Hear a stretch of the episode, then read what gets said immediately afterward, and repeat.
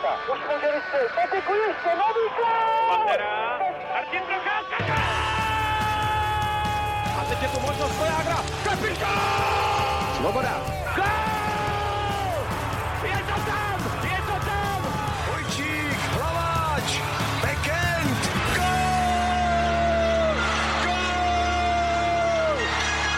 Jsme mistři světa, jsme světoví šampioni. Dobrý den. Hlásí se playoff, největší zábava každé extraligové sezony, o kterou jsme loni přišli. Letos je zatím vše na dobré cestě a vyřazovací fáze s rozšířeným předkolem startuje. Tentokrát nastíníme možný vývoj čtyř sérií hraných na tři vítězství a v závěru zhodnotíme letošní formát základní části. Vítejte u dalšího dílu Hockey Focus podcastu, který na YouTube kanálu a Facebooku ČT Sport vysíláme opět živě, takže se svými dotazy a komentáři můžete zapojit také vy. A o tématech dnes budou diskutovat komentátor ČT Sport Ondřej Zamazal, Ahoj, dobrý den všem. redaktor Českého rozhlasu David Nekvinda Ahoj, pěkné dopoledne. a Petr Musil z webu čtsport.cz. Dobrý den, ahoj. A od mikrofonu zdraví Tomáš Randa. Od roku 2016 se potkávají po čtvrté v playoff. Dá se říct, už tradiční soupeři Plzeň a Olomouc jdou do předkola z pozice 5. proti 12. Ondro, mohou se oba soupeři něčím ještě překvapit, nebo se bude jednat o sérii podobnou těm předchozím? Už se moc překvapovat nemůžou, navíc ohledem na to, že většina týmu na sebe narazila v nedávné době. Tím, že program Extraligy velmi rychle letěl, já předpokládám, že všechny čtyři série budou vyrovnané, respektive Plzeň a Olomouc, tam by to možná mohlo být trochu jednoznačnější, ale ve zbytku bych se nedivil, kdyby se série protáhly na pět zápasů. Jak se tváříte vy eh, na tuto sérii, která se vlastně odehraje po čtvrté eh, od toho roku 2016? Asi už to nebude moc zábavné takhle pro nestraného fanouška, protože opravdu eh, ty série byly většinou podobné, akorát s výjimkou té, té poslední, eh, kdy to bylo na sedm zápasů, ale tam si taky myslím, že Olomouc byla v, eh, měla prostě kvalitnější kádr nebo měla lepší, lepší formu. Letos očekávám, že by to mohlo být rychlejší, je to samozřejmě hrané na tři zápasy, ne na tři vítězné zápasy, ale myslím si, že až takové drama to, to nebude a bude, bude to ta klasika, no, Olomouc, urputná defenziva, jakou už v téhle, v téhle sezóně několikrát zaskočila, ať, ať Třinec nebo, nebo Spartu. Ty série vlastně těchto dvou favorizovaných týmů v základní části vždycky ukončila tím, že prostě měla skvělou defenzivu a, a, a dobře zachytal dobře zachytal Golman Konrád.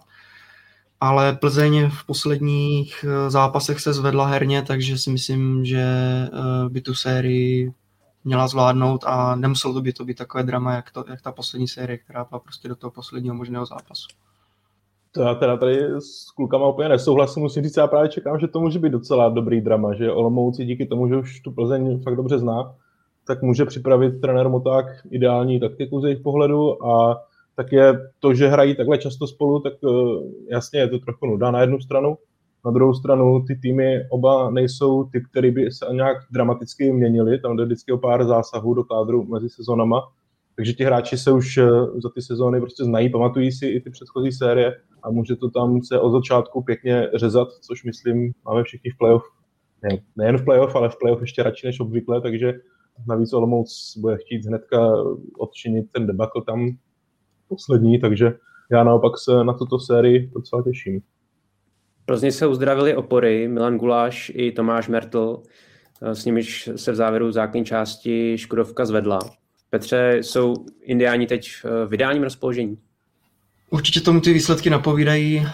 Ten výkon Olomouce v tom posledním vzájemném utkání, v tom posledním uh, utkání základní části byl místy až, bych řekl, jako až skoro trapný, bych možná se nebal to nazvat. Opravdu to bylo takové nedůrazné, mně přišlo možná místě, kdyby se hráči Olomouce šetřili prostě špatné rozebrání hráčů v obraném pásmu, takové jako systémové chyby a Olomouc toho využila a i když samozřejmě ta, to playoff bude úplně o něčem jiném a dokonce si myslím, že Olomouc klidně může v Plzni jednou utkání uhrát právě takovou tou, tou urputnou defenzivou, tak tohle přece jenom musí Plzni pomoct. Prostě když těsně před playoff dáte eh, soupeři 9 branek, eh, zvlášť když potom na něho narazíte v playoff, tak eh, musíte zjistit, jako, že to na něj jde a, a i když to bude v playoff úplně něco jiného, tak tam je vidět, že Plzeň se s příchodem nebo s uzdravením Milana Gulaše a Tomáše Mertla herně zvedla,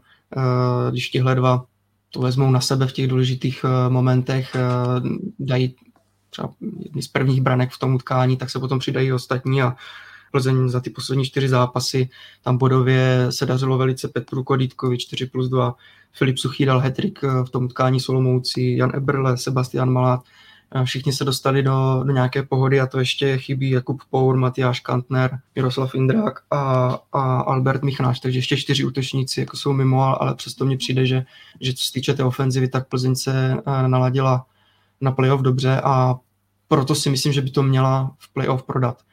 Jak jsem říkal, Olomouc klidně v Plzni eh, nějaký zápas eh, může uhrát, ale eh, s tím, že má špatnou ofenzivu, nemyslím si, že by měla zvládnout tři utkání v té sérii, nebo i dvě si myslím, že jsou celkem moc. Davide, jak se ti v této sezóně jevila Olomouc? Nestratila přece jenom na síle oproti té předchozí sezóně a potrápí teda Plzeň?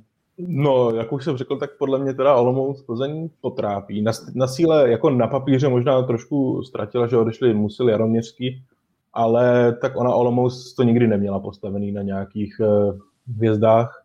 Vždycky si dokázala poradit s těmi, řekněme, hráči, kteří byli i třeba někde odložení nebo vytáhli někoho šikovného z první ligy.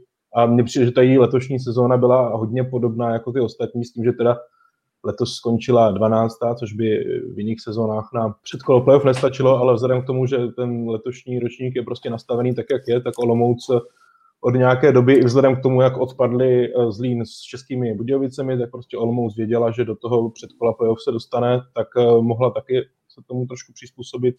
Nešlo tam o žádné takové to honění bodů na poslední chvíli, měla prostě svoje jisté a v tuto chvíli pro ně, jestli skončí desátí nebo dvanáctí v základní části, je dost eh, jedno asi. No a Olomouc prostě pořád má v sobě, jako když si řeknu v extralize, tým, který na mě působí jako opravdu parta, tak by mě asi Olomouc napadla jako jedna mezi prvními, což vzhledem k tomu, že ti hráči jsou dlouho pospolu, říkám, nemají tam žádné extra vyložené hvězdy. Věřím, že ta kabina prostě funguje a že jim ten playoff hokej může vyhovovat. Jakou komplikací ale bude absence obránce Jiřího Ondruška? No, za mě je to velká komplikace, protože uh, už jsem zmínil tu ofenzivu Olomouce, která není, není úplně ideální a teď chci navázat na, na to přesilovkama, že uh, přesilovky má snad dokonce Olomouc, myslím, nejhorší, uh, nebo měla nejhorší v, v základní části a přece jenom tohle v, v playoff bude bude určitě potřebovat. Má využití jenom 12,2% a většinou to bylo tak, že se spolehalo právě třeba na střelu Jiřího Ondruška od modré čáry, pak na nějakou dorážku nebo práci v předbrankovém prostoru od, od Knotka. A e, teď, že bude vlastně dva zápasy chybět kvůli zákroku v tom právě v tom posledním utkání e, na Jaroslava Kracíka, tak si myslím, že to je určitě ztráta i právě do těch, eh, do těch přesilovek. Bude to prostě na jiných hráčích. Eh, třeba mě překvapuje, že v přesilovce se prosazuje nebo obecně je nejproduktivnějším hráčem týmu Honza Káňa, který byl vlastně nechtěný v Brně, ale v Olomouci se postupně i odchodem třeba hráčů jako Irgla a, a podobně, tak se dostal do, do jedné z vůčích rolí a právě třeba na té přesilovce teď on, on bude důležitý, ale Jiří Ondrušek je určitě velká ztráta a v prvních dvou utkáních eh, se to, se to může projevit. No podle mě je to pro Olomouc větší problém, než to, že posledně dostává v Plzni devítku teda. Když jako bych si měl vybrat z těchto dvou věcí, tak to, že jim bude chybět, protože Olomouc samozřejmě nemá ten kádr tak široký, tak eh, a ty přesilovky opravdu nejsou ideální, tak si myslím, že to je větší problém pro trenéra Motáka, než to, že tam teďka dostali nasekáno. Ještě můžu jenom dodat jenom takovou poznámku, samozřejmě i to cestování, ono se samozřejmě hodně přeceňuje v, pos- v poslední době, ale jak zmínil vlastně uh, vtipně i Jirka Vítek na, uh, na, na Twitteru, kterého jsme tady taky několikrát měli na podcastu, tak 370 kilometrů, že odjížděli s, de, s devítkou a, a teď zase za, nevím, dva, tři dny zase tam, zase tam jedou takovou dálku. Takže si myslím, že i tady to cestování zrovna takhle rychle po sobě, taková, taková vzdálenost, a ještě, ještě s tou viděnou, že jste tam uh, nedávno dostali, dostali klepec, tak uh, to úplně uh, pozitivní taky není. Podle mě Jiří Ondrušek bude chybět především s na to, že Olomouc, pokud chce uhrát tuhle sérii, tak může uhrát jedině pomocí defenzívy. Rozdíl v počtu střelených gólů mezi Olomoucí a Plzní byl 65 v základní části, takže pokud se opravdu nestane něco mimořádného, tak eh, Olomouc, pokud by postupovala, tak nenasází Plzni 4, 5, 6, 7 gólů v jednotlivých zápasech, ale musí utáhnout zcela jistě defenzívu. Tam Ondrušek bude chybět, ale samozřejmě pokud by to zvládla, pokud udrží střelce Plzně na dvou brankách za zápas, tak šance rozhodně existuje. Kdybyste si tedy měli na závěr toho úvodního bloku typnout, eh, jak tato série dopadne, tak eh, koho favorizujete a řekněme v kolika zápasech? Já dám klidně no, před klukům. Já zaprvé nejsem dobrý typer a budu si to muset trošku promyslet. já už jsem to asi naznačil, tak eh, já dávám 3-1 pro Plzeň. Já myslím si, že Olomouc eh, možná jednou tkání eh, na západě Čech uhraje, ale pak věřím, věřím Plzně a přesně jak naznačoval Ondra, takový tu slabší ofenzivu, tak prostě já nevím, na jeden, na dvě branky nemůžete vyhrát podle mě proti Plzni tři utkání, i dvě budou moc, takže já si myslím, že eh, zavřít to můžete a úspěšně zvládnout utkání asi jedno jenom za mě, takže, takže 3-1 pro Plzeň. Já teda uznávám, že Plzeň je pořád určitě favorit, ale aby, aby tady všichni netypovali Plzeň, tak dám 3-2 pro Olomouc.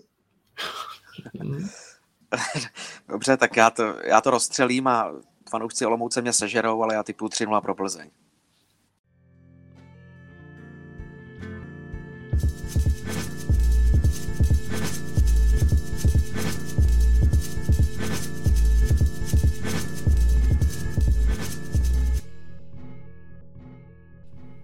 Přesuneme se k další sérii mezi Hradcem a Litvínovem. Tam bude hlavním tákem určitě hradecký trenér Vladimír Růžička starší, který se tak postaví eh, mateřskému Litvínovu. Nastínil Petře už eh, Hradec Králové na konci té základní části, jak se bude prezentovat v playoff. A my už jsme to taky nastínili v minulém podcastu, když jsme se bavili o Hradci v souvislosti s tím, jestli udělá uh, top 4 a, a přímý postup do čtvrtfinále.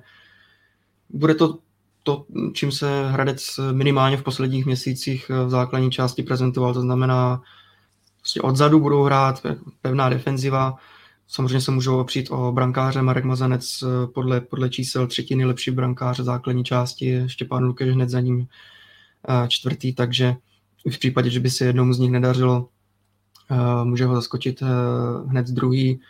Přičemž si myslím, že teda uh, tu sérii asi nakonec začne Marek Mazanec, když, když po sezóně odchází, tak uh, chytal ty poslední utkání s Karlovými Vary a když jsem ten, ten zápas viděl, tak uh, nejen, že Hradec ho vyhrál 6-1, ale tam převedl několik uh, výborných zákroků. Myslím, že to byl přesně takový zápas, kterým se naladíte na to playoff. Takže dobří brankáři, uh, obrana samozřejmě taky, taky kvalitní oslabení, mají nadprůměrné, jsou, byli na pátém místě po základní části. A hlavně Hradec prostě hraje takový ten, ten playoff hokej, takový ten, takový ten rychlý přechod do útoku, taková ta transition hra prostě, kdy, kdy má několik hráčů strašně, strašně rychlý v té přechodové fázi. Tam jenom záleží na tom, aby ty své rychlé útoky a, a breaky proměňovali když se podíváme tam Kevin Klima, Kelly Klima, Aleš Jergl, Jordan Pere, který jsem si jistý, jestli bude ready na playoff, ale možná by měl být. Marek Zachar samozřejmě a myslím si, že i Petr Koukal ještě, ještě nějakou eh, rychlost má. To jsou všechno hráči do té, do té přechodové fáze přesně, přesně na, na to sedí a často se říká o Karlových Varech třeba, že eh, mají jeden z nejrychlejších přechodů do útoku, ale já bych řekl, že Hradec má úplně na stejné úrovni možná ještě, když jsem vyjmenoval tady několik těch útočníků, tak možná je o něco, o něco ještě na vyšší úrovni. A prostě projevuje se to i co se týče statistik. Eh, se jenom v, třeba ve statistice kontrolovaných vstupů do pásma, to znamená s pukem na holi. eh, je Hradec až, až, nebo byl Hradec prostě v základní části až na 12. místě, takže eh, často i nahazuje puky, v tom je nejlepší vlastně v extralize momentálně, možná trošku překvapivě s Libercem, ale za těch 60 minut vyprodukuje 37 nahození, takže zkrátka je to opravdu jednoduchý hokej, buď rychle do, do breaku, anebo, nebo to založení akce je, je pomocí nahození kotouče, takže to je takový playoff styl, který je nepříjemný. A pokud se dostane uh, Hradec do vedení, tak uh, Litvínovu se, si myslím, může těžko prostě ten, ten vývoj toho utkání otáčet, protože Hradec to může zavřít a důkazem je vlastně poslední utkání vzájemné, kdy uh, Hradec v Litvínově ve třetí části utkání, které, které vyhrál, tak si nevystřelil na branku nebo měl jenom jednu střelu. Takže pevná defenziva a to už se bude prezentovat Hradec Králové v playoff. Chemici se dostali do playoff po čtyřech letech. V posledních týdnech opět udivuje nestárnoucí Viktor Hýbl, hokejista z nejvíce body v základní části v historii. Davide, co říkáš na jeho výkony? No, tak pro mě je Viktor Hýbl jeden jako z nejhůř uchopitelných hráčů v českém hokeji, protože já třeba zpamatuju, jsem byl jednou na nějakým hospodským kvíze, když eh, Viktor Hýbl zase překonal nějaký rekord prostě o víkendu a byla tam právě otázka, kdo překonal rekord a měli, myslím, že jsme to měli z celé hospody jediní, tehdy doba, kdy se ještě mohlo chodit do hospody. A bylo jako znát, že to jméno tam ani moc lidí nezná. On tím, jak prostě mm, nemá nějaké reprezentační úspěchy a tak, tak je to podle mě jako nedoceněný hráč, který třeba si myslím, že kdyby měla většina fanoušků říct 5-10 eh, nejlepších hráčů historie samostatné extraligy, tak nevím, jestli by si úplně hnedka všichni vzpomněli na Viktora Hybla, ale ta jeho konzistentnost je prostě neuvěřitelná. On od sezóny 2004-2005 tak jenom jednou měl sezonu pod 30 bodů, což eh, měl teda myslím 28 nebo 27 před eh, dvěma roky, 18-19 což je zkrátka neuvěřitelné vidět, že prostě ten jeho styl hokeje, ta chytrost a, a ta práce s rukama je něco, co na tu extraligu, co třeba možná už nestačilo úplně na tu mezinárodní úroveň, ale v té extralize s tím dokáže být takhle úspěšný skoro 20 let. A myslím si, že kdyby Viktor Hýbl, přiznám se, že nevím, jak to vypadá s nějakým jeho pokračováním kariéry, to určitě má Ondra třeba lepší informace, ale věřím, že další dvě, tři sezóny by pořád kolem těch 30 bodů tou svou hrou dokázal vyprodukovat. No. A je to prostě fantastické sledovat, jak eh, teď kosil ty milníky jeden za druhým. Není Ondro o to důležitější, že eh, Hýbl je ve formě takhle v závěru sezóny před playoff? Obecně to platí u všech těch starších hráčů, celkem jednoznačně, ale ten nepoměr, pokud srovnáme jeho bodový přísun v první části sezony. A ve zbytku výrazně ovlivnilo to, že soutěž byla přerušena. A přece jenom tihle starší hráči, podle mě to potvrdili téměř všichni, se potom hůř vrací zpátky do zápasového zatížení. A u nich se to projevilo. U něj, u Františka Lukeše, který dokonce vypadl na některá utkání za základní sestavy z výkonnostních důvodů, tak na ně to dopadlo celkem slušně, ale potom trenér Lukeše vrátil do sestavy, podržel celou formaci, která de facto bez změn absolvovala téměř celý ročník, který pospíšil hýb Lukeš a v závěru se to projevilo. Já nechci dělat chytrého, ale vím, že mi psal jeden kamarád někdy v listopadu, v prosinci, že to je děsivé a že, a že už eh, Litvínov je na tom špatně a že se, že se neprobudí, tak jsem mu negarantoval, že se zvedne, ale psal jsem mu, zkušení hráči se zvednou stoprocentně. Ti si to své uhrajou a dokonce základní části to projeví, opravdu se to projevilo a když navážu na Davida, tak Pavel Hinek už jednal s Viktorem Hýblem, to je oficiální informace, to není nic, co bych tady prozrazoval, ale co mám já, interní informace, tak by Viktor měl v příští sezóně pokračovat zase v Litvínově. Litvínov eh, se mění pod sportovním ředitelem Pavlem Hinkem a koučem Vladimírem Orságem. Ondro, eh, bude to chtít ještě čas, nebo už je Verva připravená udělat eh, slušný výsledek i v playoff? To je otázka. Bude záležet na tom, co dovolí soupeř. Hradec já tuhle sérii vidím jako velmi vyrovnanou a vůbec se neodvažu typovat, na jakou stranu se přikloní opravdu. Tomáši, tuhle odpověď ze mě nedostaneš. Zatímco u té předchozí jsem se trošku odhalil. Zase, zabralo velkou část té sezony, než si všechno sedlo. Vemte si, že vy přivedete nového trenéra, který chce praktikovat úplně jiný herní styl než předchozí trenéři A teď ještě se mu sezona rozbije tím, že se víc než měsíc nehraje. A tohle všechno působilo na hru Litvínova, proto se Litvínov pohyboval v začátku ve spodních patrech. Vůbec mu nefungovaly domácí zápasy, tam to trvalo velmi dlouho, než si to všechno sedlo a Litvínov začal bodovat doma. Taky celá sezona v otázce tak, že Litvínov nastřádal víc bodů venku, než v domácím prostředí, což u něj není úplně obvyklé. Ale podle mě to trvalo přesně někdy do toho ledna, tedy do období, které kopíruje i vzestup hýblovy formace, než skutečně všechny body zapadly na své místo a než začalo fungovat to, co Vladimír Orsák a Václav Síkora po svých hráčích požadují. A co je podle mě velký rozdíl oproti minulým sezonám, tak Litvínov to zvládl kondičně. I s ohledem na to, jak ten program byl nadupaný de facto celou základní část. Tak když to porovnám s minulými ročníky, tak tam v některých těch momentech chemici fakt eh, nestíhali koncovky utkání. Ale jak už o tom mluvil třeba Petr, zápas proti Hradci Králové, 19-0 na střely. Tam Litvinov bušil do Hradce Králové a když si vezmu jeho zápasy, které jsem viděl, tak nikde jsem nepozoroval, že by Litvínov nestačil v poslední třetině. Naopak vždycky dokázal vystupňovat tlak v situaci, kdy to bylo potřeba. A to je podle mě zásadní rozdíl oproti předchozím sezonám. Ale zase nastoupí na Hradec Králové s perfektně organizovanou hrou. Takže je otázka, zdali tohle všechno bude stačit. V lednu eh, médii proběhly zprávy o rozkolu v litvínovském hokeji eh, mezi legendami a vedením klubu. Legendy si vlastně stěžovaly, že se z týmu Vervy vytrácí to rodinné prostředí. Ondro, přibliž nám, co přesně eh, vyhlasným odchovancům vadilo a co je na tom pravdy, že nebyli vpuštěni na zápasy. Já jsem se zástupci těch stran nemluvil, chtěl jsem si nechat odstup, takže čerpám ve směs jenom z informací, které proběhly médii, byť znám i některé podrobnosti ze zákulisí. Spočívá to v tom, že Robert Reichl, Martin Ručinský eh, si stěžovali na to, že nebyli vpuštěni na stadion, že klub eh, se hřítí směrem, kterým by se pohybovat neměl pod vedením Pavla Hinka. Těžko rozsoudit tenhle spor bez opravdu důkladné znalosti názorů obou stran a reálných událostí, které se v klubu dějí. Takže já bych do toho nechtěl moc vstupovat. Chápu obě strany, chápu naprosto jednoznačně, že majitel Litvínova, tedy skupina Unipetrol, bouchla po té minulé sezóně do stolu a řekla, tak takhle ne, pánové. Hazardujete s naším jménem, my sem vkládáme obrovské finanční prostředky a to, jak to tady vedete v posledních letech, eh, zdá se nám, že to je amatérské, zdá se nám, že to nikam nemá to žádnou koncepci.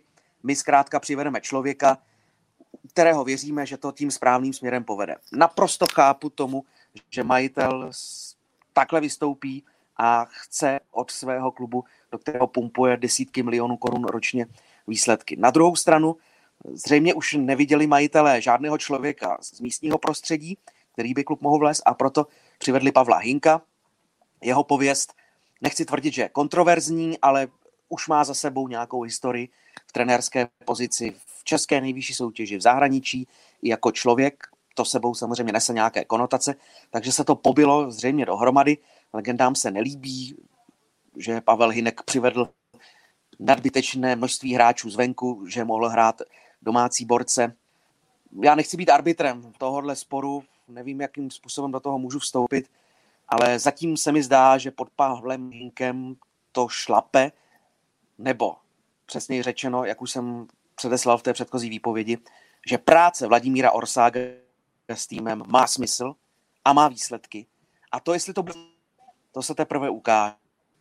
Ano, neustále se tvrdí, zapojíme mladé hráče, ale když ty mladé hráče nemáte, nemáte borce, kteří můžou naskočit do extraligy, tak zkrátka musíte sehnat tým a poskládat ho z jiných borců, z těch, které seženete někde po republice. Takže Litvínov se bude snažit v dalších letech své mladé juniory zapojovat a můžeme si říct v horizontu tří let, jestli cesta Pavla Hinka a jeho práce v Litvínově nese výsledky a jestli to všechno má smysl. Teď je podle mě ještě brzo. Ale zdá se mi, že to je na dobré cestě. Ještě se vyjádřím jenom k té jedné části uh, toho, co, co, co vykládal vlastně Ondra co jsem poznal z těch rozhovorů nebo z těch médií, jsem vytušil, že teda opravdu legendám vadí, že, že se ne, nestaví na domácích borcích, zapojí se mladší hráči a je tam hodně těch přespolních, teď vlastně konec konců Litvinov prodloužil smlouvu s dvěma lotyšskými beky Cibulskisem a Balinskisem. První obranu hraje Irving, pak teda s Janem Ščotkou, ale to taky není odchovanec.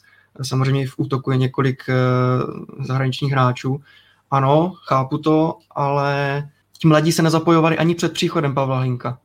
Titul se udělal v roce 2015 a schválně jsem se díval, jak, jak z toho Litvinov jako vytěžil. Kolik těch svých nějakých hráčů postupně uh, dostával do sestavy, a aby, protože 5-6 let je dlouhá doba, takže teď už prostě tam opravdu nějací odchovanci nebo nějací hráči s tím vztahem k tomu klubu teď už mohli nastupovat a mohli hrát uh, tu stížení úlohu a nemuselo to být jenom na Viktoru Hyblovi a Františku Lukešovi. A hráči, kteří, a to taky nebyli odchovanci, ale byl tam třeba Filip Pavlík, eh, Tomáš Pavelka, eh, jsou pryč, eh, stále tam zůstává právě dvojice Hybl Lukeš, pak tam bylo tam byl vlastně Ručínský, Trávníček. Všichni už se blížili ke konci té kariéry. Francouz měl před sebou nebo samozřejmě zářnější kariéru teď, teď v zámoří. Takže Litvinov z toho moc nevytěžil a já opravdu za těch 5-6 let nevidím, uh, a to bylo ještě před Pavlem Hinkem. Jo, ta kritika je směřovaná jakoby na, teď na tohle vedení, ale to bylo ještě před Pavlem Hinkem za Jiřího Šlegra. A prostě z těch odchovanců jsem tam viděl jenom Honzu Mišáka.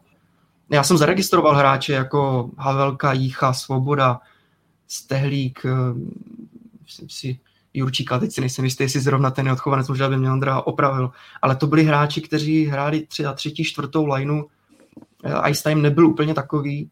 A pak, když jsem se pojel i na statistiky, tak i, i body nebyly prostě úplně odpovídající. Takže ono ve výsledku trochu Litvinovu škodí to, že stále je na tom tak dobře Viktor Hybl a František Lukeš, protože se netvořila moc ta, ta záloha za nimi a stále to prostě stálo na nich a stojí to i teď na nich kdy Litvinov pochopil v té druhé části sezóny, že prostě Lukeš eh, s Jíblem tu ofenzivu potáhnou. Takže jenom chci dodat, že to není úplně jenom zásluha, nebo respektive eh, to, kam teď ten klub směřuje, že tam jsou cizinci, mm, jsou to cizinci, na který se asi nejspíš ti mladí ještě nabalí teprve. Ale tady se zaspalo i dřív a ještě před Pavlem Hinkem. Upřímně řečeno, já vždycky moc nechápu argumentaci, jasně, tak mnohokrát i pronesou fanoušci ten klub taky vidí trošku jinak, ale uh, už to nemůžou táhnout Viktor Hýbl, František Lukeš a další hráči. Musíme vsadit na mladé. Ale zkrátka trenéři budou nasazovat ty borce, kteří jim budou zápasy rozhodovat. A pokud chcete nahradit borce, tak to, to nejde. To nejde. Nevychováte nového Viktora Hýbla třeba v horizontu 10-20 let. Takový hráč se objeví jednou za generaci, jednou, jednou za dvě generace. A dokud vám takovýhle hráči hrajou, tak proč je nemít v sestavě? Proč se jich zbavovat jenom proto, že jim je 39 a 42 let? To působí úplně pro nějakým výkonnostním nebo výsledkovým požadavkům. Vy chcete mít výsledky a pokud vám výsledky zaručí tihle hráči, tak je zkrátka budete neustále používat a nebudete tam uměle vkládat mladé borce, kteří jim to nedosáhnou. Jasně, oni se to někde musí naučit, ale takhle kreativní hráče s takovouhle pravidelnou a konstantní produktivitou nenajdete de facto eh, v celé lize. Jsou kluby, které s tím umí pracovat skvěle, třeba Plzeň, tam opravdu jim postupně vyrostli borci, ale i Petru Kodítkovi. A těmhle hráčům to pár sezon trvalo, než se do té pozice dostanou. Naopak, vy když tam máte tyhle zkušené borce, tak k ním potřebujete, přesně jak řekl Petr, nabalit ty mladé, dopřát jim tedy nějaký prostor, nikoli v pět minut za zápas, ale třeba 10, postupně 12, 13, 14, 15 a budete věřit, že za tři sezony se oni vyhrají, odkoukají to od těch starších, od těch legend a potom teprve můžete s klidným srdcem tyhle legendy pustit ze zřetele a rozloučit se s nimi. Samozřejmě v případě Viktora Hýbla, tam je to otázka každé sezony, vždycky přece jenom už je ve věku, kdy nevíte, jak to, jak to bude vypadat za rok, ale zatím to vypadá, že zdravotně je na tom skvěle a že takhle může pokračovat jednu sezonu, možná třeba dvě sezony, ale tam, tam může přijít nějaký zásah, v tomhle věku už nevíte, jak ta kariéra může skončit rychle. Přesně tak, aby se ti hráči prostě rekrutovali té třeba třetí, čtvrté liny, dostávali víc a víc prostoru, jak už zmínil Ondra a Plzeň, hráči typu eh, Kodítek, eh, třeba Pour, eh, Kantner a pak hlavně ten úplně nejlepší příklad jsou samozřejmě bratři Kovařčíci v Třinci. To si myslím, že je prostě takový ten nejlepší příklad, kdy postupně rok co rok se zlepšovali, dostávali větší ice time a teď hrají třeba druhou lineu a, a tu vůči úlohu v tom týmu uh, třineckým v budoucnu prostě získají. Takže s tím se dá samozřejmě souhlasit. A podle mě další důležitá věc u těchto klubů, které třeba na tom finančně nejsou tak skvělé, což je v současné době příklad Plzně. Vy ty hráče vychováte, zapracujete do extraligy a pak se jenom modlíte, aby vám je někdo nesebral v rámci extraligy, což o hráče typu Korýtka byl velký zájem. Vím, že minimálně tři, čtyři kluby se o něj zvali a dokonce přeplatili Plzeň. Petr Straka a tak, a tak dále. Už se spekuluje o tom, že klub opustí. Takže buď je vám sebere jiný extraligový klub, movitější, anebo vás opustí a zamíří do zahraničí. Takže vy vlastně po dvou, třech letech, pokud kontinuálně ten proces neudržujete, což se Plzni zatím skvěle daří, tak vám utečou a vy se vracíte zpátky do bodu nula. A zase musíte vychovat takové tři, čtyři, pět hráčů, kteří vám nahradí ty předchozí, anebo zkrátka to musíte nahradit nákupy. Litvínov, Jan Mišák. Jasně. On mohl dva, tři roky táhnout Litvínov teoreticky, ale zvolil zámořskou cestu. Takže vlastně jejich klenot, jejich nejlepší odchovaný za poslední dobu je opustil. Takže oni zase teď budou muset hledat borce, kteří tam naskočí, bude to trvat dva, tři roky, ale potom se může stát, že ti borci zase vyrazí někam pryč do zámoří, to je jedno, když už budou mít skvělou výkon. Naopak, u těch starších hráčů je předpoklad, že ti už vám nikam odcházet nebudou. Eh, od Ondry tedy uh, tip na výsledek série mezi Hradcem a Litvínovem nedostanu. Co od vás? Ode mě asi... 3-2 na zápas, ale nebudu prozorovat koho. Davide, promiň. Jasně, ne, v pohodě. Já si teda myslím, že Hradec je v tu chvíli prostě dál, Petr tam zmiňoval ty rychlé hráče, ale oni tam jsou i prostě hráči, kteří mají obrovské zkušenosti z playoff, ať už je to, že dvojce Smoleňák koukal v útoku, v obraně teďka podle mě dobrý tak je, že přišel zpátky Dominik Graňák, který zkrátka určitě v té kabině má pozitivní vliv, to je prostě podle mě hráč, který ho jako do týmu chcete, nejen herně, ale i povahově. V brance Marek Mazanec, dobře jištěný. Naopak u Litvínova si myslím, že tak souhlasím s tím, že dobře, že tam přišel trenér Orsák, myslím si, že i takhle ode mě z Brna z dálky to je vidět, že Litvínov prostě se po těch uh, slabších letech snaží něco dělat a, a já si myslím, že to je správně, ale nemyslím si, že už je připravený na to udělat nějaký větší úspěch a takže typu 3-1 pro Hradec. Já se k tomu typu připojím, úplně, úplně stejně to vidím, taky 3-1 eh, pro Hradec Králové. Tam u Hradce bude akorát podstatný, jestli, jestli bude nejen v těch rychlých kontrech eh, produktivní, ale jestli bude eh, produktivní i v přesilovkách, protože to už jsem zmiňoval v předchozím podcastu, přesilovky Hradce se mě moc nezdály, hodně hrané jenom prostě na střelu Filipa Pavlíka, přece jenom často se nedostali ani úplně do nějakého uh, vzorce hradečtí hráči, aby vyloženě vykombinovali nějakou situaci, takže ty přesilovky ani moc jako mě nepřišly koukatelné. Takže v tomhle eh, jsem zvědavý, jestli se Hradec v playoff zlepší, takže samozřejmě musí být produktivní, to je, to je jednoznačné, ale pokud prostě dá Hradec první gol, tak eh, Litvino se podle mě bude těžko dostávat do Hradce a do té jeho defenzivy. No, takže si myslím, že 3-1 je asi takový odpovídající můj prostě typ nebo výsledek té série.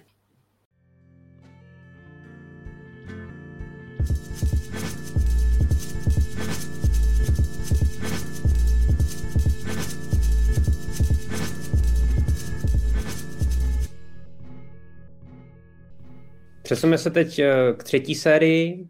Eh, Pardubice a Karlovy Vary se v playoff ještě nikdy nepotkali. Půjde tedy o neobvyklý souboj ve vyřazovací části. Petře, je pro tebe Dynamo, které v průběhu sezony výrazně posílilo přece jenom favoritem? To je pro mě uh, asi nejvíce vyrovnaná série, uh, těžko tady, tady odhadovat. Myslím si, že ta série může jít prostě klidně, klidně třeba do pěti zápasů. Pardubice, ano, ještě pro mě jsou favoritem. Myslím si, že by to jako měli zvládnout a už jenom z toho pohledu, že ten kádr je zkušený, samozřejmě uvidíme, jak si to sedne na playoff, ale pořád je pro mě obrovská postava Tomáš Zohorna eh, v obraně nakládal kolář. Já si myslím, že ty zkušenosti jsou na straně eh, Pardubic, i když si myslím, že Karlovy jim budou zatápět. Takže taky jsem zvědavý, kdo třeba nastoupí v brance, jestli, jestli, jestli to bude Konstantin Barolin nebo, nebo Klouček. Uvidíme, protože jsem zatím moc ještě v akci neviděl Kosticina, posilu, posilu z KL, takže i na něj jsem zvědavý. Ale vzhledem k těm zkušenostem a i díky tomu, že myslím, že velice dobrou sezónu a zažívá Poulíček a, a Bliml, co jsou hráči, kteří můžou jako v takovém tom druhém sledu za těma oporama nebo za těma velkýma jménama můžou, můžou vystřelit nahoru, můžou být produktivní, tak uh, ta šířka a ta síla toho kádru Pardubic uh, pro mě činí Dynamo uh, favoritem.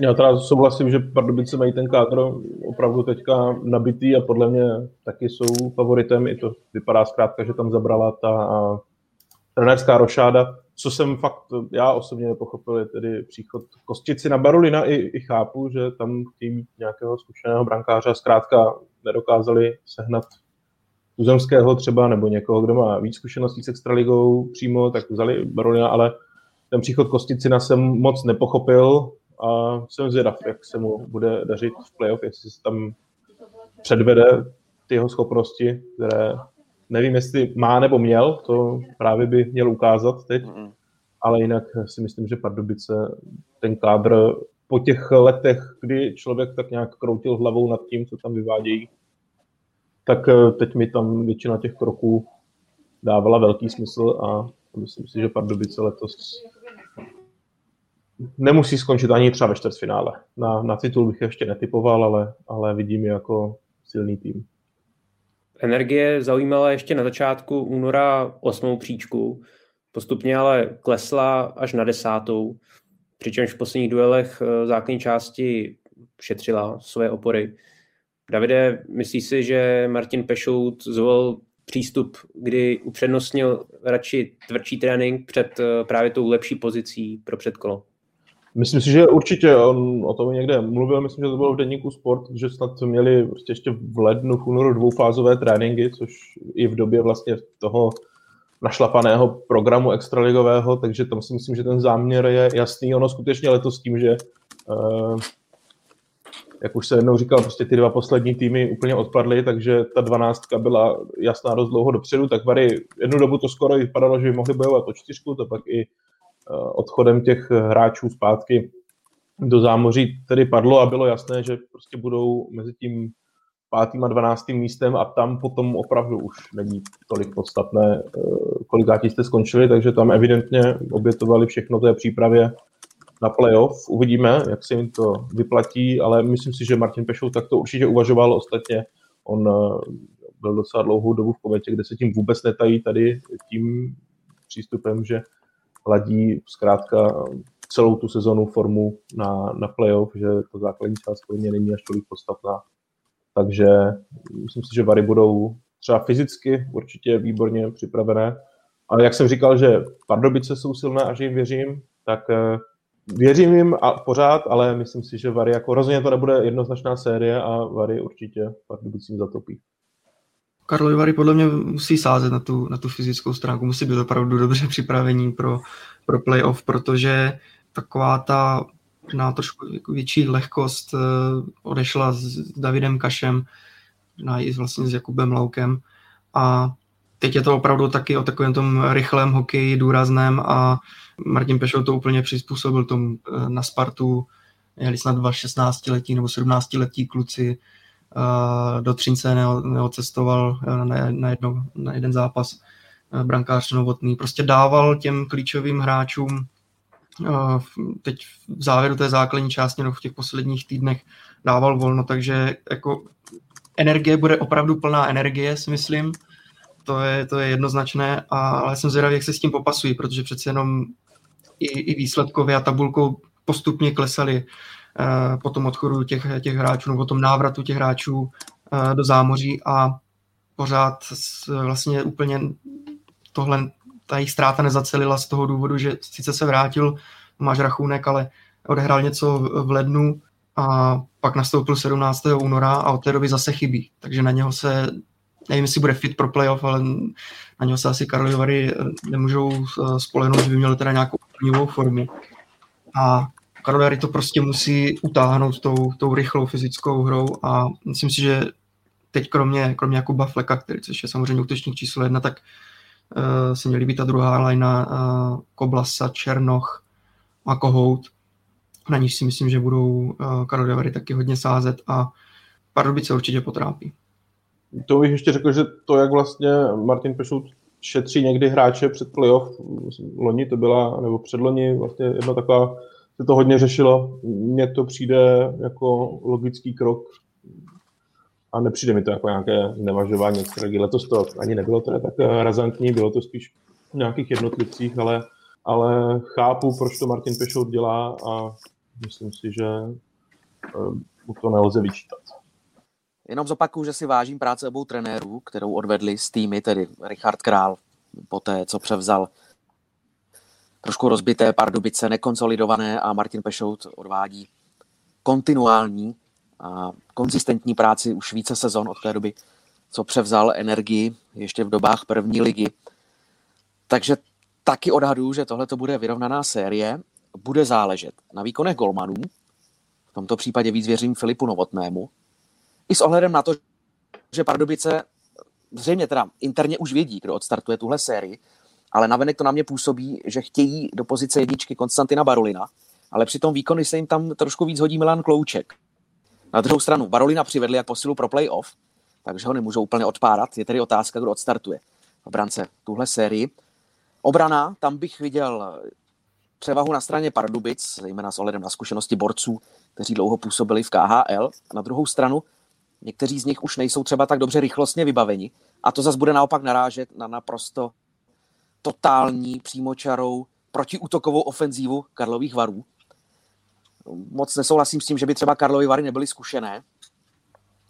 Oni už minulý rok hráli velmi dobře na začátku playoff Hradcem Králové. A já jsem, jak se ta série vyvíjela, si tak v duchu říkal, že kdyby pokračovala dál, tak by postoupili Karlovy Vary na úkor Hradce z ukončeného předkola.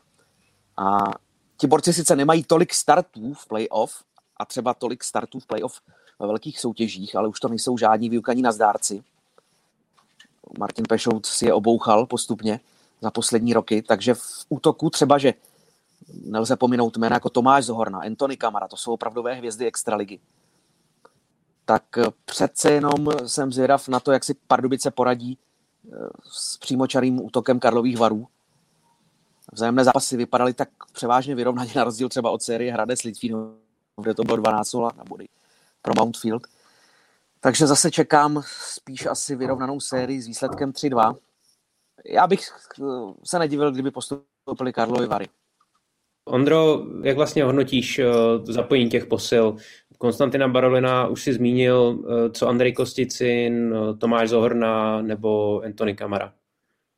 Kamera výtečný, de facto bodoval pravidelně, nezaregistroval jsem u něj žádnou výluku.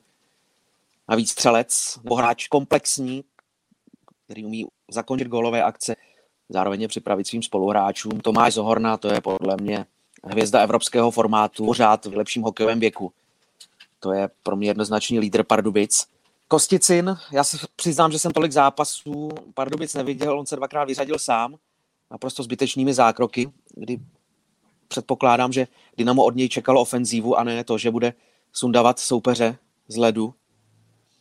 Byť eh, to, kterou je znám, takže to není nic překvapivého. A eh, zdálo se mi, nebo obecně platí, že technicky je na tom skvěle. Takovýhle borec nemohl hrát NHL a celém úspěšně nebo delší dobu jen tak z plezíru. Tam by si ho někdo nenechal, kdyby tyhle technické tvořivé dovednosti neměl, ale rychlostní mu rozhodně schází. Při hře 5 na 5 se téměř neprosazuje. Pokud se prosadil výrazněji, tak v přesilovkách v České extralize. Ale může zafungovat faktor playoff. Přeci jenom mluví se o tom, že to je jiná soutěž, ti zkušení hráči dokážou načasovat formu, někdy už třeba nehrají v základní části na 100%, ale uleví si v některých těch momentech, takže může překvapit, může překvapit, ale zatím jsem zklamán z jeho výkonu. To jednoznačně. A o Barulinovi už jsem mluvil, On předtím dlouho nechytal, takže je otázka, jak to z brankáři bude vypadat. Já bych měl na kloučka. Davide, jaký problém může být pro Pardubice eh, ten dopingový trest eh, Jana Mandáta? No to je určitě velký problém, asi ani ne, tak vzhledem k teď eh, k té sérii playoff, oni už Pardubice si letos zvykli na to, že Jana Mandáta nemají, ale to je určitě hráč, s kterým ten klub zkrátka počítal ty dvě sezóny, které to vypadá, že bude muset vynechat, tak věřím, že on už teď, asi neřekl, že jednou z extraligových hvězd byl, ale byl rozhodně jedním z výrazných hráčů.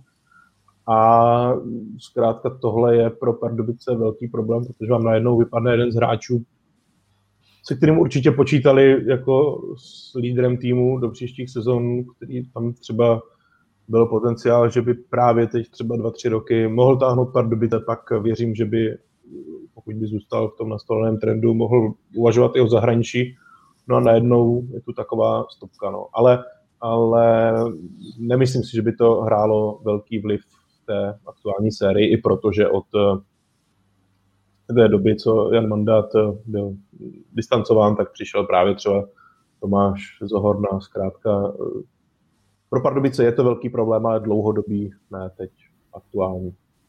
Problém může trošku být, že ta zpráva zase přišla v takový špatný čas, ale pokladám, že v tom klubu tušili, že to nedopadne dobře, takže asi i na to se mohli nějak řekněme, mentálně připravit, že zase budou vystavený Pardubice takovému tlaku, na který ten klub v posledních sezónách si taky už asi musel trošku zvyknout, že zkrátka se tam dějí některé věci, které uh, jsou trochu mimo hokej třeba.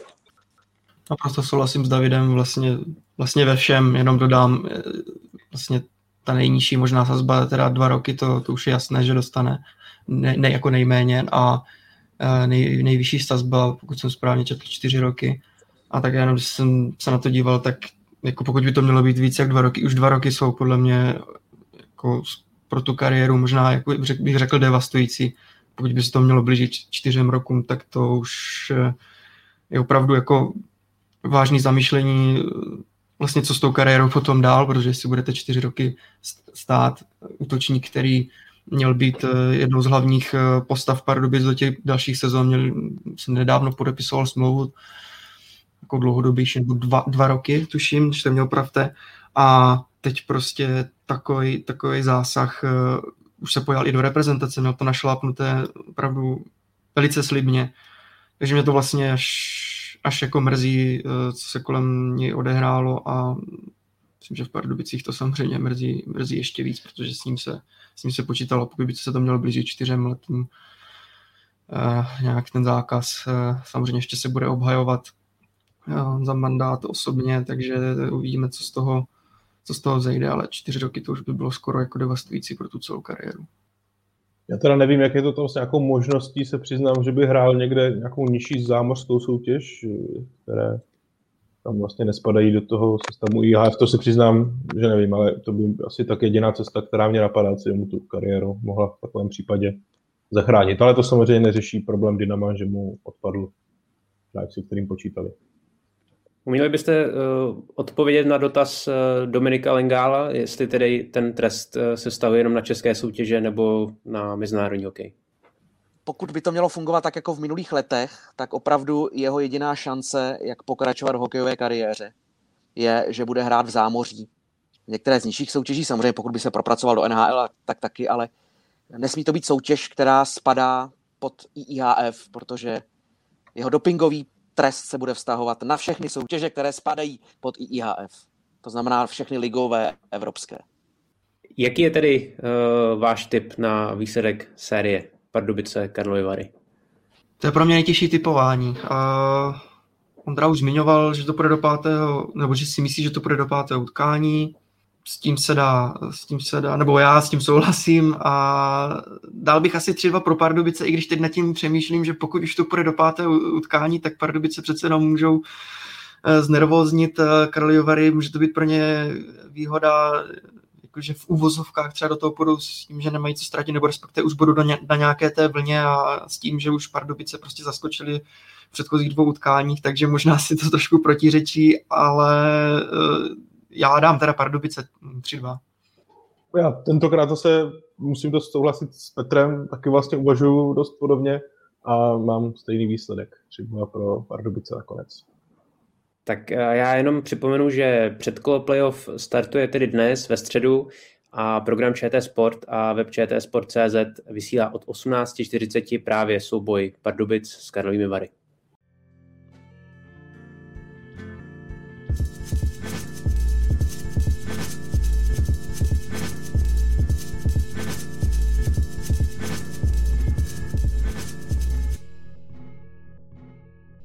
No a přesuneme se na poslední sérii. Tabulce bodového zisku z posledních deseti kol vévodili Vítkovice.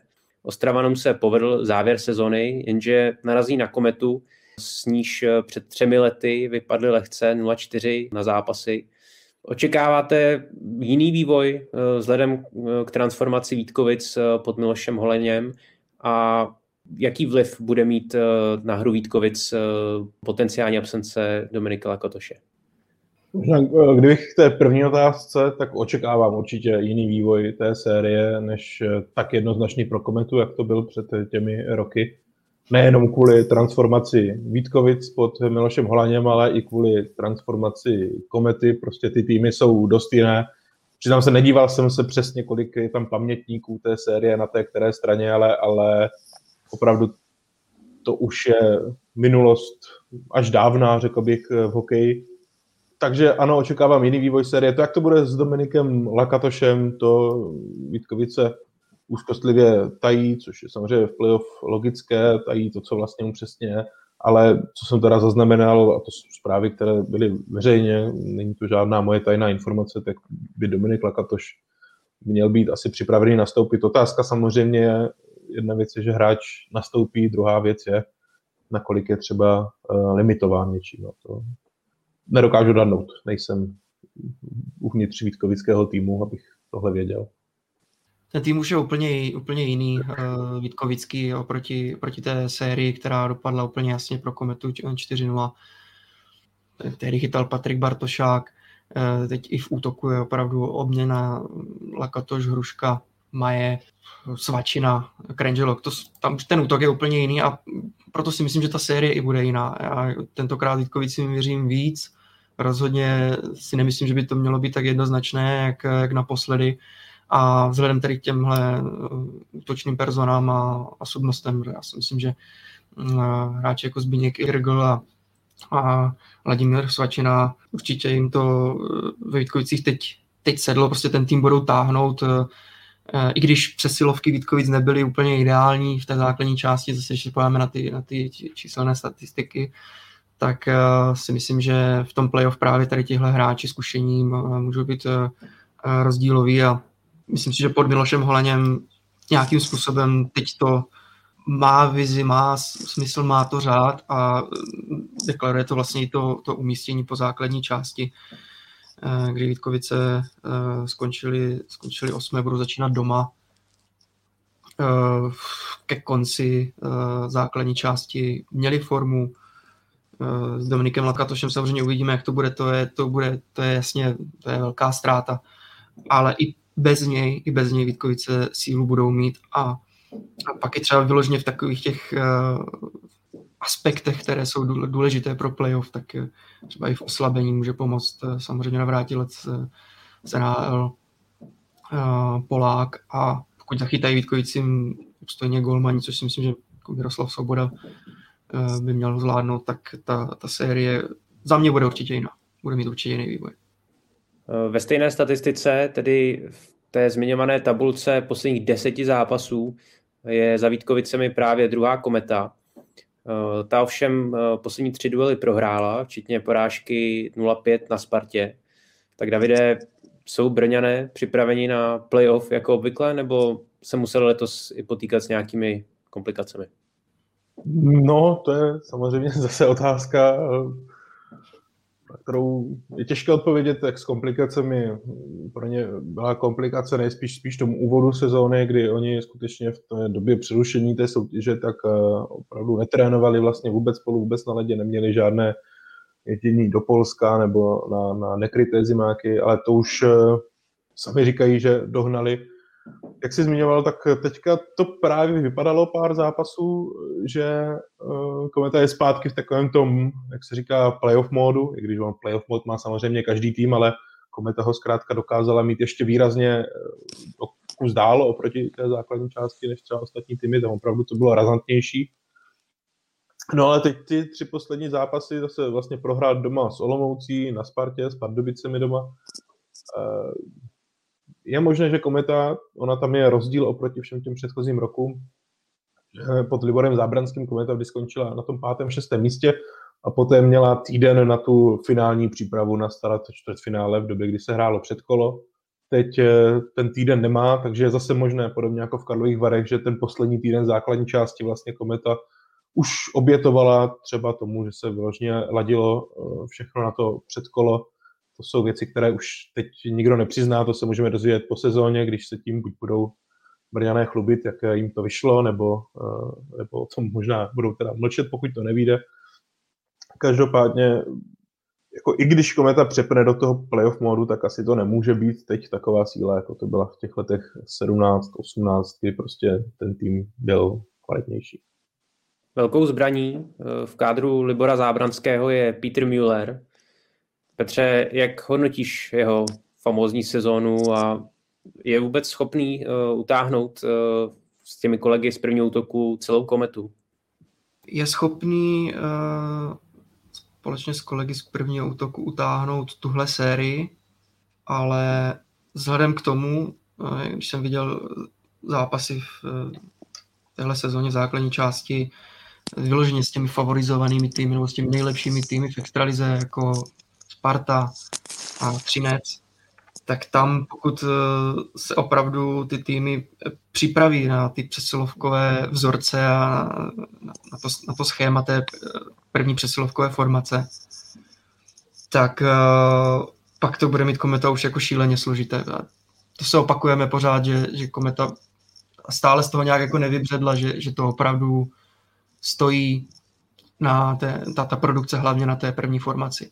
Samozřejmě Jakub Klepiš, uh, myslím si, že už se uh, dostává do formy i, i Schneider, takže uh, jako hráči za tou první lineou nějací tam jsou, kteří můžou, můžou bodovat, ale pořád je to strašně závislé na té, na té první formaci. A Eh, v dalších kolech by to mohl být problém, ale tady si myslím, že eh, ta přesilovka, i když Vítkovice mají, eh, mají dobré oslabení, takže to bude hodně zajímavý střed a doufám, nebo myslím, myslím že to bude vlastně i, i ten klíčový faktor, jestli budou hrát prim oslabení Vítkovic anebo přesilovky Komety, což může jako rozhodnout tu, tu sérii. Takže z tohohle pohledu ano, je schopný utáhnout kometu, ale v téhle sérii dál uh, si myslím, že už to může být třeba čtvrtfinále proti silnějšímu soupeři, to, to jako může být problém. A ještě jenom uh, uh, k Peteru Müllerovi, když jsem přicházel, tak měl skvělá čísla v Ebel a říkal jsem si, ano, určitě to asi bude standardní nebo kvalitní hráč, ale teda absolutně jsem netušil, že bude až, až tak dobrý. On vlastně šest zápasů v základní části vynechal, přesto udělal eh, bodový rekord eh, eh, od cizince vlastně v základní části extraligy, 64 bodů, si, si, to říkám správně. Samozřejmě je to dané tím, že Drakometa hraje na něho úplně extrémně. Vlastně v přesilovce hraje skoro celé dvě minuty, má i druhý nejvyšší počet střel za, za Zdeňkem Doležalem z Českých Budějovic, takže je opravdu často střílí, ty, ta přesilovka se sehrává opravdu na něj. Taková druhá varianta je vlastně Schneider, ale jinak je to vyloženě na střelu z první na Petra Müllera, takže Brňané tomu jdou naproti, aby z něho vlastně udělali z něho nejlepšího, uh, nejlépe budujícího hráče uh, základní části. Ale teda tohle jsem opravdu, opravdu nečekal. Skvělý, skvělý individuální počin a Peter Müller je nejlepší cizinec za poslední léta v extralize. Klobouk dolů. Já využiju dotazu eh, našeho diváka a posluchače zároveň. Eh, myslíte si, že Vítkovice postaví nějakou speciální bránící formaci právě na ten elitní první brněnský útok? No samozřejmě je to možné, je to možné, ale de facto vy si tím odpářete jednu z formací na to, aby kryla nějakou soupeřovu. A Vítkovice podle mě zase nemají tak široký kádr, aby mohli obětovat nějaké borce, protože to nemůžou být jenom čistě defenzivní hráči, to musí být hráči, kteří jsou schopni vytvořit něco i směrem dopředu, aby si takhle odpárala jednu formaci, spíš to třeba může fungovat tak, že konkrétní hráč z každé pětice si bude víc všímat Petra Müllera. Já bych ještě podotknul k té debatě, co jste tam teď vedli, nebo co tam probíhá mezi námi. Samozřejmě Peter Müller a celý ten první blok je skvělý v přesilovkách. Na druhou stranu Müller v přesilovkách nazbíral 24 ze 64 bodů. 39 z nich nastřádal v rovnovážném počtu hráčů a jeden v oslabení. To znamená, on vyloženě nespoléhá na přesilovky. Naopak, podle mě to je hráč, který se mnohem víc než jiní dokáže prosazovat při hře 5 na 5, 4 na 4, 3 na 3 a v tom se ukrývá jeho kouzlo. Takže Vítkovice se můžou připravit na přesilovku komity. Jasné, že videotýmy a trenéři, trenérské štáby obou mustev teď v posledních dnech vařili svou techniku, tak aby se do detailů připravili na speciální formace svých soupeřů. Ale ve finále, v playoff se stává, aspoň soudě tedy podle toho, když se podíváme na statistiky z těch minulých sezon, takže rozhodují standardní počty hráčů na ledě, nikoli v speciální. A tam bude důležité, jakým způsobem se bude prosazovat. Na jedné straně Peter Müller a jeho banda, na druhé straně Dominik Lakatoš, jestli bude zdravý, jestli vloží své zkušenosti do této série víc Zbigněk Irgl, který se přece jenom po náročné operaci kolena zatím spíš vracel a přizpůsoboval se tempu extraligy. A to si myslím, že bude rozhodovat. Přesilovky nemůžete natrénovat, týmy si vás přečtou, jasně, vy můžete vytvořit nějaké nové signály, nové situace, ale tam budete spíš spoléhat na kreativitu a talent jednotlivých hráčů ale v čem se bude podle mě rozhodovat a speciálně v téhle sérii, tak to bude hra 5 na 5. Když se podíváme ještě do brankoviště, tak eh, Davide, jak to podle tebe vypadá v bráně? Eh, bude chytat spíš eh, zkušenější Karel Vejmelka, nebo Kometa překvapí s Lukášem Klimešem, který má lepší statistická čísla? Tak Lukáš Klimeš má sice lepší statistická čísla, ale je to jako o pár desetinek, jak co se týká uh, úspěšnosti zákroků, tak vlastně o pár jenom snad setin, co se týká průměru obdržené branky na zápas. Kometa to samozřejmě taky tají, koho nasadí do brankoviště, ale hrozně bych se teda divil, kdyby to nebyl Karel Vejmelka, který trpělivě v Brně čekal na tu svou šanci. Vlastně dokázal vytlačit Marka Čiliaka z Komety, což uh, mohlo zdát až jako nereálný úkol a myslím, že Libor Zábranský, eh, když na někoho takhle vsadí, tak mu potom tu důvěru dá. Karel Vejmelka to, že nezachytal teďka poslední zápas třeba na Spartě, tak eh, on dostal o víkendu volno, vlastně při utkání s Pardubicemi vůbec nebyl ani, ani na střídačce připravený. Myslím si, že zkrátka dostal prostor si vyčistit hlavu, odpočinout si a, a že bude nasazený jako jednička, ale na druhou stranu, pokud by třeba Karlu Vejmelkovi nějaký zápas nevyšel, tak zatímco v těch minulých sezonách, tak si myslím, že kdyby Marek Čilák v jednom utkání dostal 15 gólů, tak v dalším by chytal zase. Tak eh, tady si myslím, že přece Karel Vejmelka prostě musí být ne, že ostražitější. Zkrátka, pokud eh, Karel Vejmelka třeba u některý zápas úplně nevíde, tak eh, Lukáš Klimeš, kterého si Kometa připravuje dlouho, to je opravdu odchovanec od, od malička, který tedy prošel první ligou, teď dostává konečně, řekněme, pořádnější šanci v extralize a vypadá to, že je to brankář, který může extraligu zvládnout, tak je možné, že ho uvidíme v brance, pokud by tam pro Kometu byl nějaký nepříznivý vývoj. Ale, říkám, eh, dneska v brance čekám Karla Vejmelku. Taky si myslím, že začne Karel Vejmelka uh, už prostě jenom z té, z té pozice, že je daný jako jednička komety, ale přesně říkal David, může se klidně stát, eh, pokud se mu nevyvedou eh, první dva zápasy, eh, může naskočit Klimeš.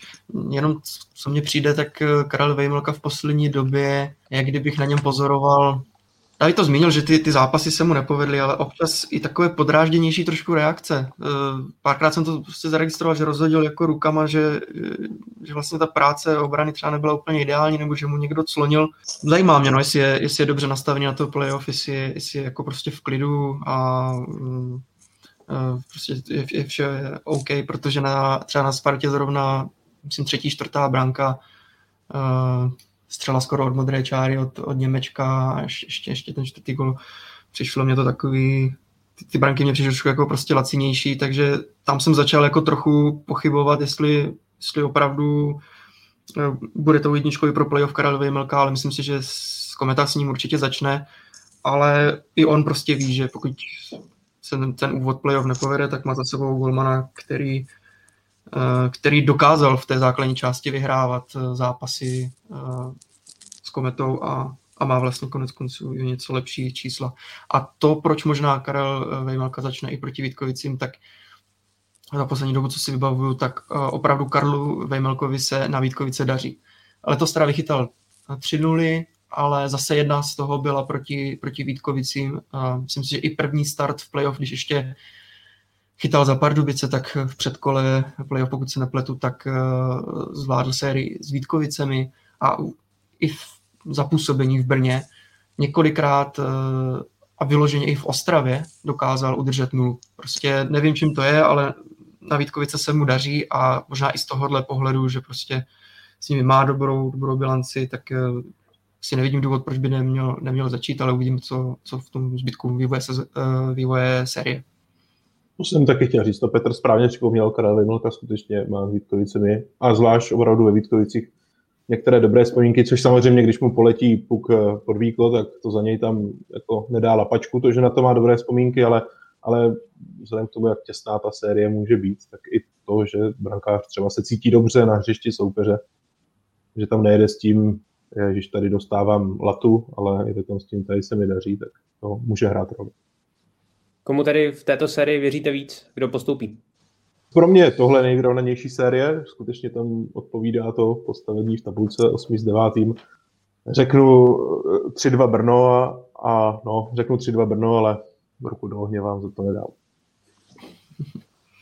Já typu taky kometu, ale typu uh, výsledku 3-1 na zápasy a to z toho pohledu, že samozřejmě bude záležet prostě na těch prvních zápasech v Ostravě, ale Většinou to tak bylo uh, prostě v předchozích sériích, i když teď ten tým Komety je jiný, tak prostě Kometa, když uh, venku vyhraje, i třeba ten jeden zápas, myslím si, že Vítkovice mohou, mohou uh, znervoznět a pak to Kometa může zvládnout prostě ve výsledku 3-1. Takže pro mě tady tenhle typ, a samozřejmě bude teda strašně záležet i na tom, jak na tom bude Dominik Lakatoš, prostě jaká bude i síla Vítkovic do té, do té ofenzivy, ale Myslím si, že Brno už potrápí Vítkovice na jejich, eh, na jejich stadionu a od toho by se potom mohla odvět ta série, že by to třeba nemuselo dojít do, pátého utkání.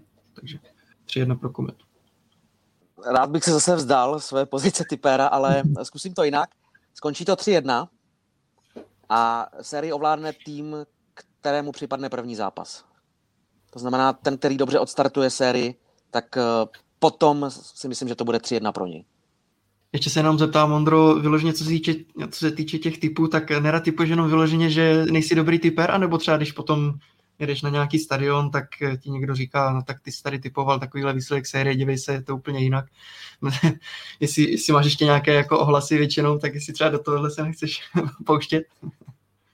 No samozřejmě to svou roli hraje, máš pravdu Petře, protože potom jakmile to je špatně, nebo typuju 3-2 ve prospěch jednoho týmu a skončí to 0-3 ve prospěch druhého. Tak mi to samozřejmě celkem logicky někdo omlátí hlavou, většinou fanoušci toho týmu, kde jsem se netrefil, ale ono je to velmi složité, protože my tady de facto míříme s nějakými našimi odhady, které by měly být podloženy daty, měly by být expertské, tak míříme ven, ale znáte to, sport může dopadnout úplně jakkoliv, prostě může to dopadnout úplně opačně a potom dostanu naloženo, což o to já to unesu ale já bych jenom chtěl poznamenat, že to neznamená, že když to tak typuju, že to vypovídá o nějaké přízni. Zkrátka mám nějaké vstupní informace, spojím si je dohromady a odhaduju to, jak by to mohlo dopadnout. To, že do toho vstoupí další faktory, zranění klíčového hráče v prvním utkání série, nevím, tragická událost v případě Třince, Bůh ví, jak to může oceláře ovlivnit směrem do čtvrtfinále a dalšího pokračování playoff a vůbec věci, o kterých nemáme ani páru. Většinou interní záležitosti jednotlivých týmů, o tom, že třeba zrovna nejsou ve formě, necítí se, necítí se klíčový hráč, brankář má rodinné problémy, eh, rozešel se s přítelkyní, to jsou věci, které obvykle nevíme, tohle všechno může opravdu ovlivnit ty titěrné rozdíly, které vznikají. takže potom samozřejmě se to těžko odhaduje, těžko typuje, ale neznamená to, že bych to přál týmu, v jehož prospěch já to typuju. Ne, já zůstávám nezaujatým, ale zkrátka v tuhle chvíli to takhle vidím a pokud to nedopadne, ten můj odhad nebo typ, tak zkrátka aspoň se ukáže, že nikdo není neomylný a že, že, že nejsme bezchybní eh, lidé a stroje, které by to měly naprogramované. Teď budeš mít komentování poklidné, diváci nejsou na stadionu, takže tam naštěstí nebude na tebe nikdo pořvávat. o to víc možná bude chodit mailů a různých vzkazů na sociálních sítích. Speciálně v době playoff je to opravdu vyhrocené, protože eh, komentujete sérii, třeba v sobotu to dopadne tak, že vyrazím do Olomouce na sérii Olomouc Plzeň, takže fanoušci Olomouce si myslí, že fandíte Plzni, eh, fanoušci Plzně si myslí, že fandíte Olomouci. Takhle to prostě během playoff je vždycky, vždycky. Fanoušek, málo který fanoušek dokáže se vžít do naší role, dokáže se podívat na tu sérii s odstupem, zkrátka nevidí jinou možnost než postup svého týmu a jakmile eh, zmíníte nějakou lehce kritickou poznámku o jejich hráči, o jejich týmu, tak už okamžitě vás, vás pasují do role nepřítele toho klubu. V době playoff je to složité, opravdu složité a lidi vám to nechávají sežrat. Já mám rád, když, nebo takhle, já si cením toho, když to dokážou říct naplno, když nás vždycky zastavili před stadionem a řekli, ale mně se to nezdá, podle mě prostě jste tohleto ne- nekomentoval dobře, nebo, nebo tady prostě se nám zdálo, že fandíte soupeři a nějak si to tak vysvětlíme, ale pak takové ty výkřiky na sociálních sítích, na to člověk vůbec nemá vlastně reagovat. Nemá cenu na to reagovat, protože vy těm lidem nevysvětlíte, že se snažíte být nestraným pozorovatelem a zkrátka, co vidíte, tak to popíšete. To, to, a já to chápu, prostě zarytému fanouškovi klubu tohle de facto ani vysvětlit nelze. Ondro, na závěr eh, této eh, části ještě, jestli bys mohl připomenout nebo respektive prozradit, eh, jak je to s nasazením komentátorů na jednotlivé série do těch příštích dnů? V předkole to úplně striktně rozhozené není.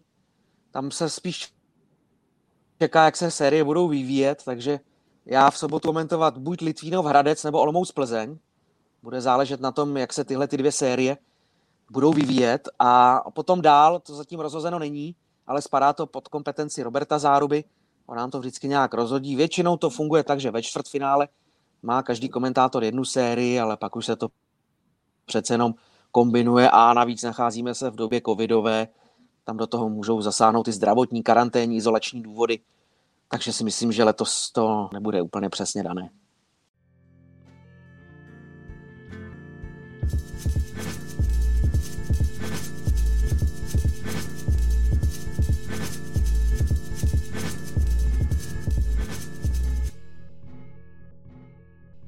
Tak a my se teď uh, přesuneme už uh, do té závěrečné části, ve které bychom chtěli zhodnotit uh, právě tu dlouhodobou soutěž.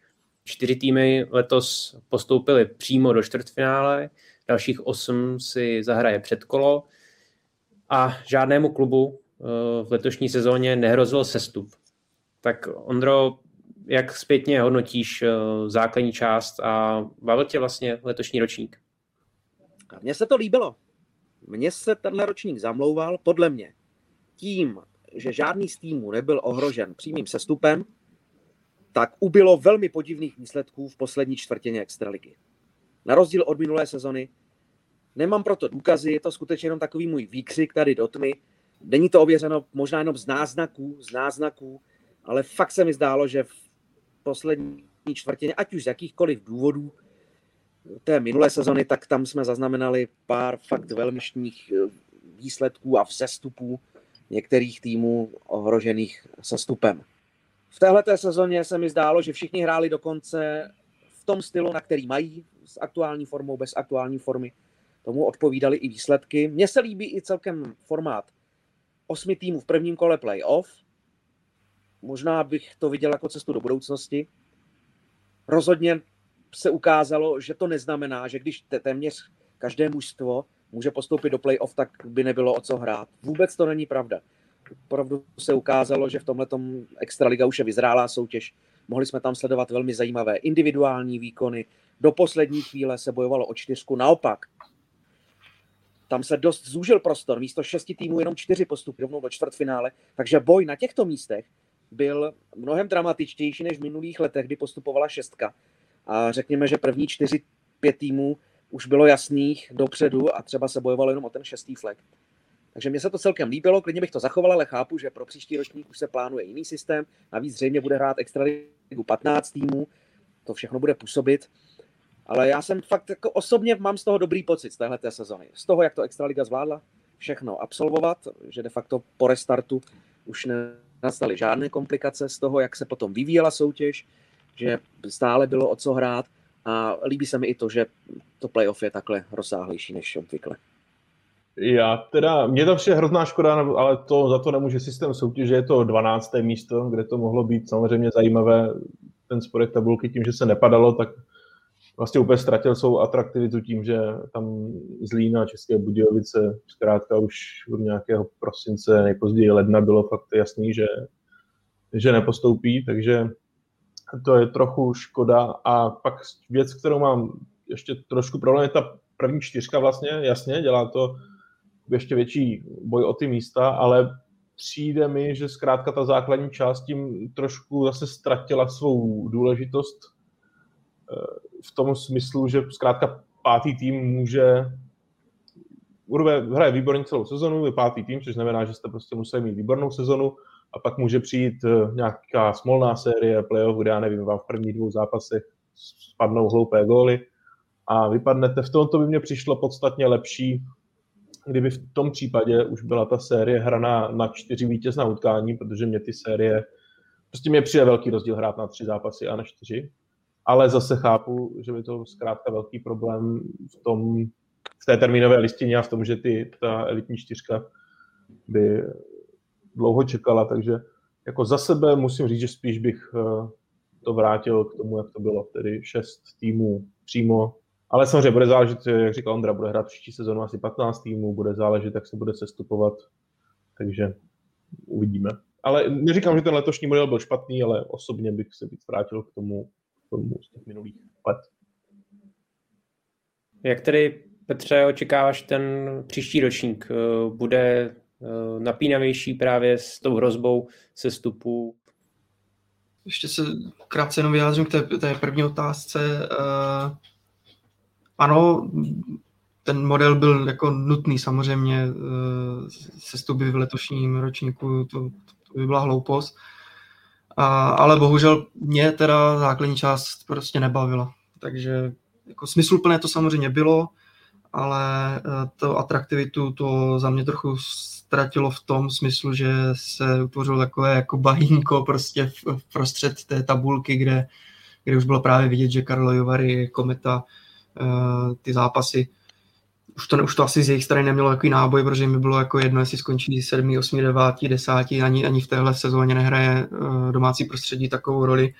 Ale eh, tím to nehaním, to prostě tenhle formát takový musel být, pak vedení Extraligy chtělo samozřejmě rozšířit to playoff, aby prostě víc týmů si, si mohlo zahrát to, to vyvrcholení sezóny, takže chápu to. A v příští sezóně očekávám, že to bude napínavější už jenom z toho pohledu, že se prostě bude hrát o udržení. A to je, to je asi největší náboj té základní části pro mě. No, ani není jako tak důležité, kdo postoupí do šestky, možná ještě ta hra na playoff samozřejmě je atraktivní, ale celá základní část je prostě nejzajímavější vždycky, vždycky v tom, že kdo se udrží a, a kdo, kdo to bohužel nedá. I v té vlastně poslední nedohrané sezóně, i přesto, že jsme neměli playoff, tak aspoň nějaký jakoby, zážitek pro fanouška i, i novináře byl v tom boji o udržení. Tam prostě to bylo napínavé až do posledního kola a, a Kladno to nakonec ne, nezvládlo, takže takže očekávám a, a doufám, že příští základní část bude zajímavější a atraktivnější. Deník Sport eh, přišel s nápadem na zatraktivnění playoff Eh, když předložil návrh, že nejlepší týmy po základní části by si mohly soupeře vybírat. Inspirací má být eh, rakouská soutěž, bývalá Ebel. Davide, dovedeš si podobný formát představit v českém hokeji? No určitě si to představit dovedu, když samozřejmě prostě Extraliga je soutěž tradiční, která řekněme jako s tou svou historií sahá opravdu, když bereme nejen tu samostatnou soutěž, tak hrozně hluboko do nějakých 50. let. kde se určitě ty změny dělají obtížněji, až takhle, řekněme, revoluční, než třeba v Ebel nebo, nebo ve florbale. Zkrátka pro fanoušky by to mohlo být trošku zkousnutelné, ale samozřejmě to tomu prostě dodává na atraktivitě. Zkrátka, kdyby si, já nevím, Sparta narazila na kometu a ještě takovým způsobem, že by si Sparta vyloženě tu kometu třeba vybrala, no tak eh, pro ty fanoušky a zvlášť brněnské by to prostě bylo ultra zajímavé a samozřejmě by to zase dodalo tomu hecování jako hele, vybrali jste si nás a teď se vás porazili, kdyby se tak nastalo.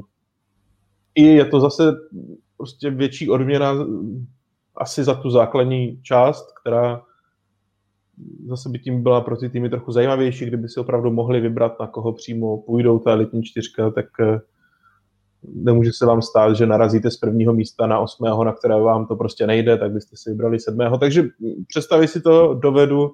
Otázka je, jak by na to zareagovali fanoušci.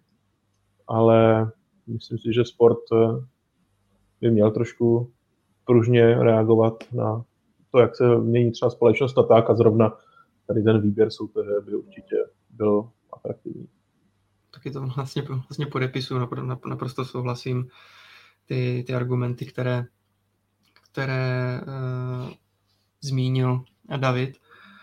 A byla by to prostě odměna, tak jste, jste nejvíc v základní části, tak pak máte tu odměnu a můžete si vybrat. Naopak, když se základní část nepovedla, tak ve výsledku se třeba můžete modlit, kdo na vás, kdo na vás padne a, a ne, nemůžete to ovlivnit. Naprosto spravedlivý, naprosto spravedlivý systém a taky souhlasím s tím daleko větší náboj, protože pro ty týmy, které budou ve spodní části tabulky, tak eh, kdokoliv si je vybere, tak si řeknu, aha, tak tenhle tým si na nás věří, tak mu dokážeme, že to, že to tak není a že to s náma bude mít těžký. Takže eh, bylo, byl by to i větší náboj a ten náboj by byl už jenom z toho pohledu, že by se to samozřejmě mohlo udělat eh, nějakým atraktivním eh, stylem nějaký eh, prostě večer hned po skončení základní části, kde by ty týmy z přední části tabulky prostě si, si volili soupeře a mohla by to být jako i lehce nějaká taková jako show.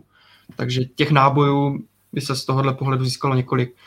A ještě jak přinesl informaci Deník Sport, tak dokonce tenhle návrh už nějakým způsobem uh, navrhoval ředitel Extraligy Josef Řezníček nebo vedení prostě Extraligy a kluby uh, to zatím jako uh, proto nebyli a, a neschválili to, takže takže toť k tomu, co i zmiňoval David, že je prostě složité v tak tradiční soutěži, jako je Extraliga byla zmíněna. Já tenhle systém sleduju zblízka téměř 10 let, protože florbalová nejvyšší soutěž to zavedla se spuštěním superfinále v roce 2012. To znamená, že týmy na pozici 1 až 3 si vybírají své soupeře na místech 5 až 8, na toho čtvrtého celkem logicky, tedy v tomhle systému, kdy postupuje 8 nejlepších, potom zbyde jeden tým a celkem se to tam ujalo a de facto už se nemluví o návratu, že by se to tedy zase posouvalo do pozice, že automaticky jsou soupeři sobě přiřazení. Mnohem víc přebíráte odpovědnost za to, jakého soupeře si vyberete. Jasně, ve florbalu je pole favoritů a těch slabších týmů nebo týmů v druhého sledu přece jenom s ostřejší hranou rozděleno, takže tam vítěz základní části nebo současné dva nejlepší týmy je jasné, že do semifinále se dostanou, pokud se nestane něco mimořádného. Tam to, tam to rozdělení funguje trošku jinak. Ale mně to přijde jako, jako, zajímavý způsob. Zkrátka, nedaří se vám na některého soupeře, byli byste Litvínov, máte s Hradcem Králové bilanci 0-12 v sezóně, no tak si zkrátka vyberete jiné mužstvo, pokud tedy máte volbu. Rozhodně bych se tomu nebránil. Nebránil bych se ničemu, co zase trošku změní zavedené pořádky. Já vím, že tradicionalisti, anebo i fanoušci, ale i činovníci, možná i hráči, tvrdí, že co funguje, neměňme, to znamená 52 kol základní části, playoff v současné chvíli se systémem 10 týmů, 4 do předkola, potom čtvrtfinále a klasicky dál. Mně už to někdy přijde, že už bychom mohli to pozměnit, zase trošku do toho vnést něco nového, takže já bych se rozhodně nebránil jakékoliv změně hracího systému, abych se nebránil tomu přidat zápasy. Podle mě si to hráči pochvalovali. Když po restartu soutěže se muselo dohánět ten program a oni hráli úterý, pátek, neděle nebo i v jiné hrací dny, možná je čas na úvahu o tom, že systém kol už je přežitek zkrátka hrát tak, jak to nejlíp vyhovuje těm mužstvům, mnohem víc zavést tripy, tripy na dva, maximálně tři zápasy. Jste Karlovy Vary, tak zkrátka vyrazíte do Třince, do Vítkovice a do Olomouce. A vyrazíte tam takhle dvakrát za sezónu a ne, že tyhle ty týmy musíte objíždět jednotlivě. No, zkrátka nějaký zásah, který by zase možná zvedl atraktivitu nebo přidal na atraktivitě, vložil do toho nějaký nový prvek a tohle to všechno by do toho mohlo patřit. Hrát klidně víc než 52 zápasů a myslím si, že teď je čas, respektive teď to nastane zřejmě, pokud přibude 15. tým, tak těch zápasů bude víc, ale je čas zase s tím trošku zahýbat. Tady přesně souhlasím, to si myslím, že mohl být pro Extraligu vlastně pozitivní přínos eh, toho, jak ta letošní sezona byla ovlivněná tím koronavirem, tím, že právě ty týmy se najednou dokázaly vlastně takhle ten program uspůsobit. Bylo to různě, že jo, já nevím, třeba Kometa hrál dva dny po sobě v Litvínově před Vánocemi a tak a prostě proč ne?